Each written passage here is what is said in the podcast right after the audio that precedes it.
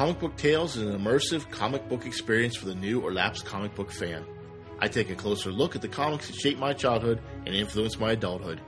Comic books are an amazing entry into another world and even provide the pictures to complete the fantasy. Join me for a new Comic Book Tales adventure. Hello, and welcome to another issue of Comic Book Tales. And today I'm going to talk about some things that most of the time we don't discuss, and that's why certain characters, certain things occur in a comic book that seem to come from nowhere or the would have been, could have been type of things that, that may have happened. Um, and there's a couple books I've been reading on this topic that have really generated this this uh, for me. And I think you might you might feel differently after you read read these books. I think you will, and hopefully you'll still appreciate the comics. But I think it's something you need to know when you're reading these comics. So the first one is Marvel Comics: The Untold Story by Sean Howe. Now it's available as an audiobook and it's also available as a uh, Kindle book from Amazon. And the other book is was Superman a Spy and Other Comic Book Legends revealed by Brian Cronin, uh, C R O N I N also available from uh, Amazon. And and these two books bring a lot to light. And you don't think about this when you're reading the comic books, uh, but it, it how did characters get created? Why did they get killed off versus continued? And was everything planned out, or was it just immediately we got to do this? So some of the things that came up uh, in these two books, and I think there's there's many things in there, but I think it's something we need to be aware of. Product placement. Um, when Spider-Man in the early, like the early '70s, I believe, uh, there was a Spider Mobile in the comic book, and that was because they were trying. Marvel was trying to get some agreement together with a car manufacturer, so they gave Spider-Man a Spider Mobile, and two used car salesmen or slick car salesmen were in the comic book to try to sell them on this and marketing. That was for product placement, and we don't always think about something that simple, but there's there's a business behind the comic books and everything you say well they live in this world and this is what happens because it happens and it always doesn't. So another example is um, wonder man killed off in issue number nine of the avengers. He turns against uh, baron zemo and tries to aid the avengers and he's killed off.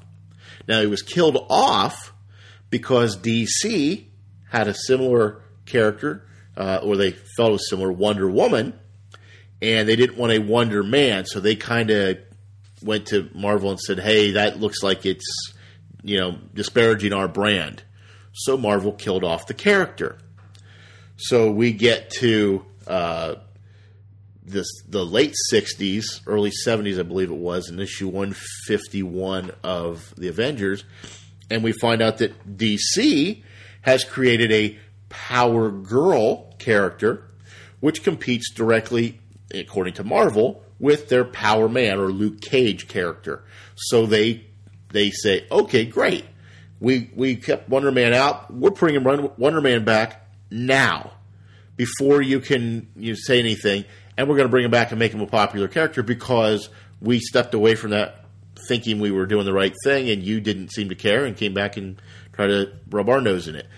Things like that come about, and you're going, wait a minute so that wasn't just random. There wasn't somebody killed off simply because it was good for the story, and it may be, but it's also a business behind the scenes. Um, she Hulk, created in 1980, because the Incredible Hulk television show at the time, there was talk of bringing out a female character, a female Hulk, and if Universal Television, who was making the show, created the character, then they would own it, and Marvel wouldn't. So it would be a She-Hulk, but they wouldn't own it.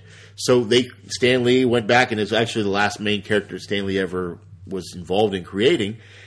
He created She-Hulk so that they could preempt uh, the studio from ever, the Universal Studios from ever doing the uh, female character, and, and, a female Hulk was never actually introduced on the TV show. Uh, later introduced in uh, some some cartoons, but never actually on the TV show as expected. So it's just little things that change the direction of um, comic books that you don't think about. Another example is um, in the there's a there was a Spider-Man comic strip in newspapers, and then there was a Spider-Man comic book. And in the Spider Man comic book, Mary Jane Watson was a bit player and she was actually out of the comic book and had been you know tossed aside and, and uh, onto other love interests for Peter Parker. In the comic strip, they were she and Peter Parker were married, so it didn't match up. So when they decided they wanted to have them married in the comic book, the author of Spider- Amazing Spider-Man had to bring Mary Jane back. She'd been gone for a month, had to bring her back and shoehorn it into an engagement and a wedding in three issues, which culminated in a wedding at uh, Shea Stadium during a Mets game.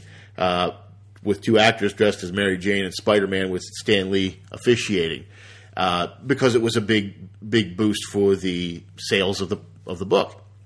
Things like that come about. Spider Man's black costume was uh, introduced by a from a contest of a 15 year old uh, write in who wanted to introduce the black com- uh, costume. It didn't work out the way they wanted to, and it never went anywhere. But a couple years later, during the Secret Wars, they decided to give Spider-Man a new costume, and they pulled it out of mothballs and they used the costume. They, they paid the guy $120 to basically come up with a brand new costume, which made them a whole lot more money, and came up with Venom because of it. Uh, Venom was supposed to be a female, turned out to be a man. So all these things kind of work together. And my question becomes: if knowing all those things, does it diminish or does it matter your enjoyment of the comic books. Because for me, some of those things diminish it for me. Wonder Man dying because it might have been a copyright offense to DC kind of bothers me. Um, I, I, wish that wasn't the case. I wish it was simply he didn't serve a purpose any longer, so we killed him off. But you know, this is comics, so everybody comes back eventually.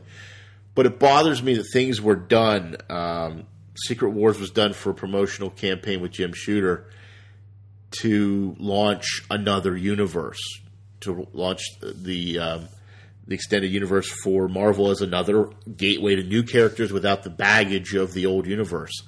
That that to me is a bit bothersome. I don't I don't love why these things were done and the continuity, and I guess that's part of it. Continuity suffers when you try to shoehorn business in but I recognize that the business is the reason this comic book exists. If it doesn't make money, it has to either begin to make money or it doesn't get to exist.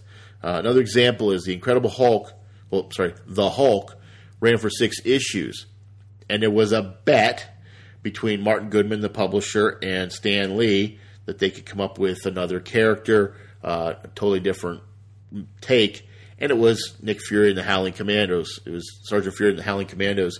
So at that time, Marvel could only publish eight books a month because of the agreement. Their distribution agreement was through DC, uh, an arm of DC. So they had to cancel the Hulk to publish uh, another book. It, it's stuff like that. You're going, okay, did it not sell well? Well, it didn't sell well enough to not get the axe. But you have to remember at the time they can only have eight books. So it it, it puts in light. You're going, okay, well, why did it? Why did Marvel have so many anthologies? And by anthology, I mean uh, you'd have a character stories about one character or multiple characters and might have different stories in there. So there'd be an Ant Man in Tales to Astonish, and in Tales of Suspense would have uh, Iron Man and the Hulk and Captain America and they're all mixed in there, but they didn't have their own books. Well, because Marvel couldn't pu- publish any more books, this was the get- way to get more characters out there without having to publish more books. So you'd have an anthology. So every month you wouldn't necessarily get a story about one or the other. You'd get different stories different months. It kind of it diminishes it for me. I hope it doesn't diminish it for you, but it does diminish it a little bit for me because I would expect it to be there was a plan there, and it it's disappointing to know that there wasn't always a plan. Uh, so there's there's little tidbits like that all around, and it, DC has the same type of thing. So it's not just it's not just Marvel specific, but how these things came about, how they were finalized. Um, use an example: Wolverine was supposed to be a mutated Wolverine animal into a humanoid form, but they decided that didn't work out so well. The Badger was the other option other than Wolverine. Um, Nightcrawler was supposed to be introduced by Jeff Conway at DC, but he left DC before he, it was introduced, and then introduced him to Marvel, and it was literally the same character. It was he looked the same, nothing was changed. Uh, Storm, same thing. She was an amalgamation of many different people from DC put together uh, to make Ororo Monroe Storm. Uh, the X Men, I think I talked about this in the X Men situation, where Nightcrawler and or Colossus was supposed to be the lead uh, for that book, and when John Byrne came from came into the book uh, after uh, the relaunch. He was Canadian, and Wolverine was Canadian, so it became his type of character. So he made Wolverine the star, and that's why we have Wolverine as a star today. Uh, we would not have had that. Wolverine might have been a bit part, and Wolverine was supposed to be a teenager. His mask on the whole time. When he first revealed his mask with his mask off, he was drawn as an older man which up to that point that nobody had considered him an older man. They had considered him a teenager or young adult like everybody else. So it's it's just funny how those things. I can't imagine Wolverine as a young child or as a teenager. Yet that's how the creators looked at him. That's how everybody looked at him until one artist decided to do it differently because that's what he thought it should be. So if you're not familiar, the Marvel way, and I think this is important to understand Stan Lee was writing most of the books in the early early mid to late '60s because he that's what he was doing, and he was spread thin, so he wouldn't actually do all of the dialogue for a story. He would go to the artist and give them a basic synopsis of what he wanted to accomplish, and allow the artist to flesh out the story, and then Stan would go back and put in the words based on the storyline that they had talked about, but also the action with it. So Jack Kirby would give him margin notes as to how he thought certain feelings would be emoted from the direction of the drawing. So Stan would put the put the dialogue in to make the story. Not typically how it's done today, but that was the Marvel method because Stan just didn't have time to pencil everything in and give them specifics up until he had something to work with. So it was give and take, but that became the Marvel method. And unfortunately, the artists were doing more story than maybe an artist would at DC, and they became feeling like they were owning the work more than they were given credit for. Stan was given a lot more credit than he probably deserved, but still, rightly so. He he was co-creator of a lot of this stuff, and he was also uh, putting the dialogue in. So it was up to him to flesh out the story outside the artwork. But the artwork is what grabs people's attention most of the time, and this was one of those times uh, when that happened. So the whole thing is I talked a long time about this. There's a lot behind the scenes that we don't always recognize until many, many years later that may have influenced your favorite character, your favorite series, your favorite team that we don't recognize. Uh, but it's still pretty cool. You know, it's still cool to find out that um, this stuff happened and why it happened. So just let me know. Hit me up with with your comments and let me know. Do you think it it enhances or or makes things worse simply knowing why a crea- character was created or how it was created uh, instead of a long thought out plan that it just kind of spur of the moment or we had it was reactionary. Uh, read those two books. I think you'll you'll enjoy both books to give you a really if you're interested in Marvel comics the first one, the Marvel Universe one, will definitely make you feel like, okay, now I know what was going on. I can trace the lineage of everything. The other one's split between DC and Marvel and some independent stuff, but it's still interesting because there's a lot of information there that wasn't in the first book. So it's kind of cool to find those things out, and you will find out many, many things. Last tidbit for you, because I, I, love trivia. Uh, Steve Ditko, who was a co-creator of Spider-Man with Stan Lee, couldn't stand Stan Lee. So towards the end of his run, he wasn't speaking. He had negotiated that he didn't have to speak to Stan Lee uh, to do the artwork. He would pretty much do what he wanted, and it would be passed off to Stan to to finish. And they didn't speak for over a year before he left.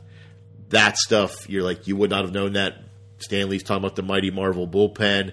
Uh, and, and, it just didn't exist. There was no camaraderie. It was all made up by Stan and uh, that's fascinating to me, uh, but also sad. So uh, yeah, you kind of wish it was different, but you know, the real world is the real world. So we accept that. I hope you've enjoyed some of these behind the scenes things because I think it's important to know where things come from. But, you know, we'll get back into some other topics next time. Check us out on iTunes. Give us a rating. Uh, check us out on hannahtreeproductions.com for other podcasts on the network. That's H A N N A H treeproductions.com. And check us out on Twitter at Hannah H A N N A H Tree Prod. Thank you, and I'll talk to you next time.